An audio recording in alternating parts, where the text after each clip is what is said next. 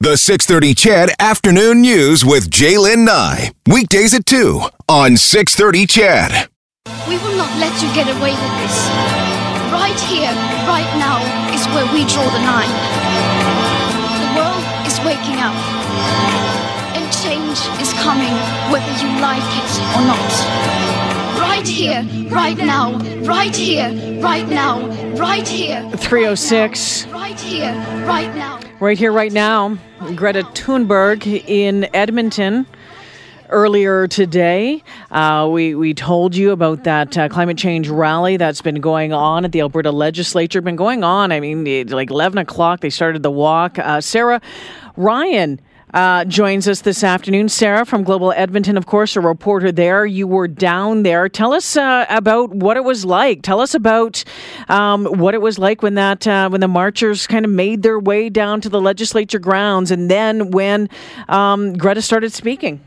Yeah, absolutely, J'lyn. So, you know, the march itself at Beaver Hills Park, I mean, it was full. And obviously, as journalists, we go to a lot of protests, a lot of events like this. This is by far and away the most people that I've seen um, at, a, at, at a rally. And, uh, you know, people spilled out onto Jasper Avenue, six lanes of traffic they were walking across. Um, and it, it took me a block and a half, walking a block and a half on Jasper Ave to get to the back. So you have an idea of how many people are there. Organizers with the climate strike telling us more than 5,000 people marched. Uh, and one of them, as you mentioned, was Greta. Uh, as we approached uh, the Federal Plaza, things started to get a little hairy. As we were walking down Jasper Ave, there were four, I can tell you, four distinct individuals who were trying to cause some trouble, pick fights, yell, push at some points. Um, but but nothing crazy compared to um, the amount of people there in support of climate justice. And as we did approach the Federal Plaza, tensions rose. There were um, more o- uh, opposition. Uh, we could also hear the convoy that was coming in support of oil and gas workers. We could hear their horns. And uh, actually, there was a couple of cars coming down the street, and that street was supposed to be closed. One of the police officers Oh, next yikes. to me said so. Uh, officers quickly made sure that everyone was safe to cross that street, and and as they approached, um, you know, they they met a lot of other people, both pro oil and gas supporters at the legislature, as well as uh, climate action supporters. And Greta right away was taken um, with a lot of police officers and sheriffs from the legislature over to the side just to make sure that she was safe. And uh, the poor girl I was actually speaking to someone who uh, who passed her a coat.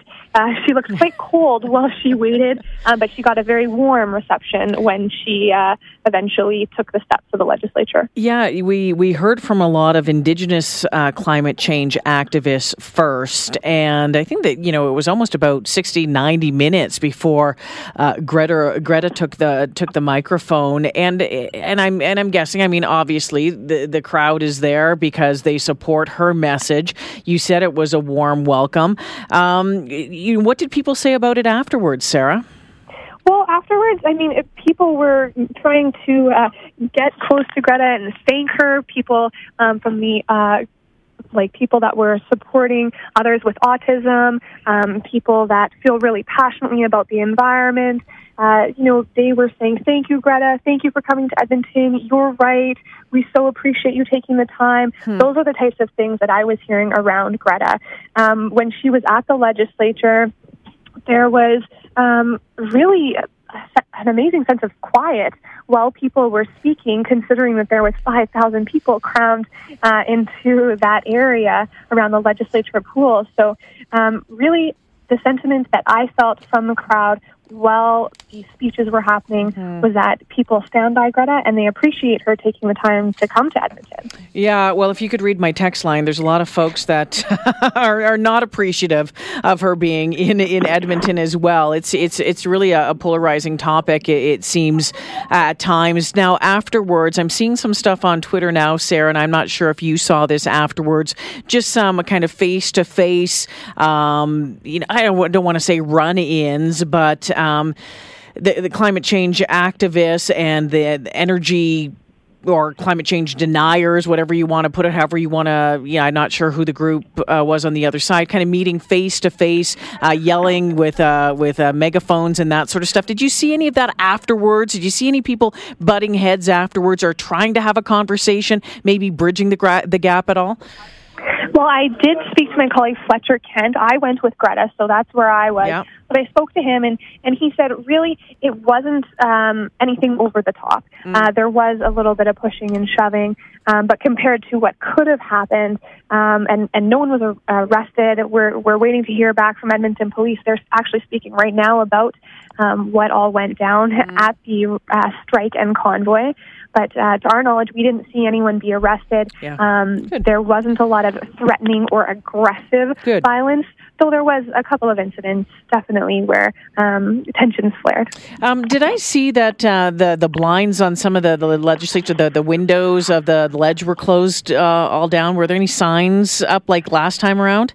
I didn't see any signs like No. that. I was right on the steps. Some of the blinds were drawn, some were open, and people were watching from Okay. The windows. So I guess maybe it depends on whose office it was. I guess so, right? Uh, Sarah, I know you're really busy here. I'm just wondering, uh, Mayor Iveson and NDP leader Rachel Notley both uh, extended an invitation uh, to Greta to, you know, if they wanted to meet and, and, and hear about uh, what Edmonton and what Alberta is doing on uh, the climate change front. Do we know if that went anywhere or if that's going to be happening?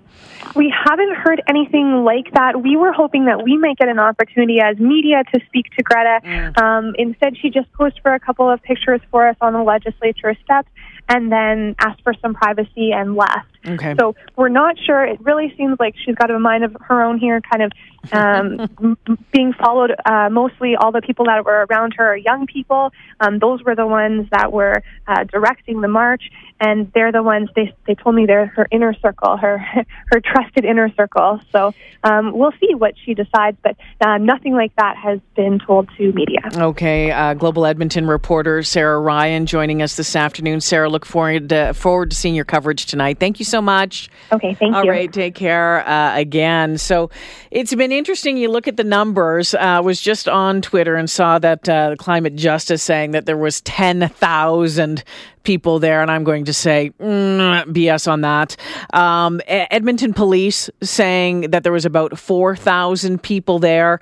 Other people putting that around uh, 3,000. Regardless, it was still a, a pretty big crowd down there for this climate change rally, this Fridays for Future, where um, environmental activist Greta Thunberg spoke. Uh, she spoke for about 11 minutes and was standing uh, behind uh, the organizers up on the stairs for good probably like I said it was probably about 90 minutes from the time that that portion uh, by the by the time the rally made its way down or the the walkers made all the way down and and gathered around and, and got that all organized. And uh, spoke for about 11 minutes. We'll have more coverage of it coming up on 6:30 Ched and of course on Global Edmonton this evening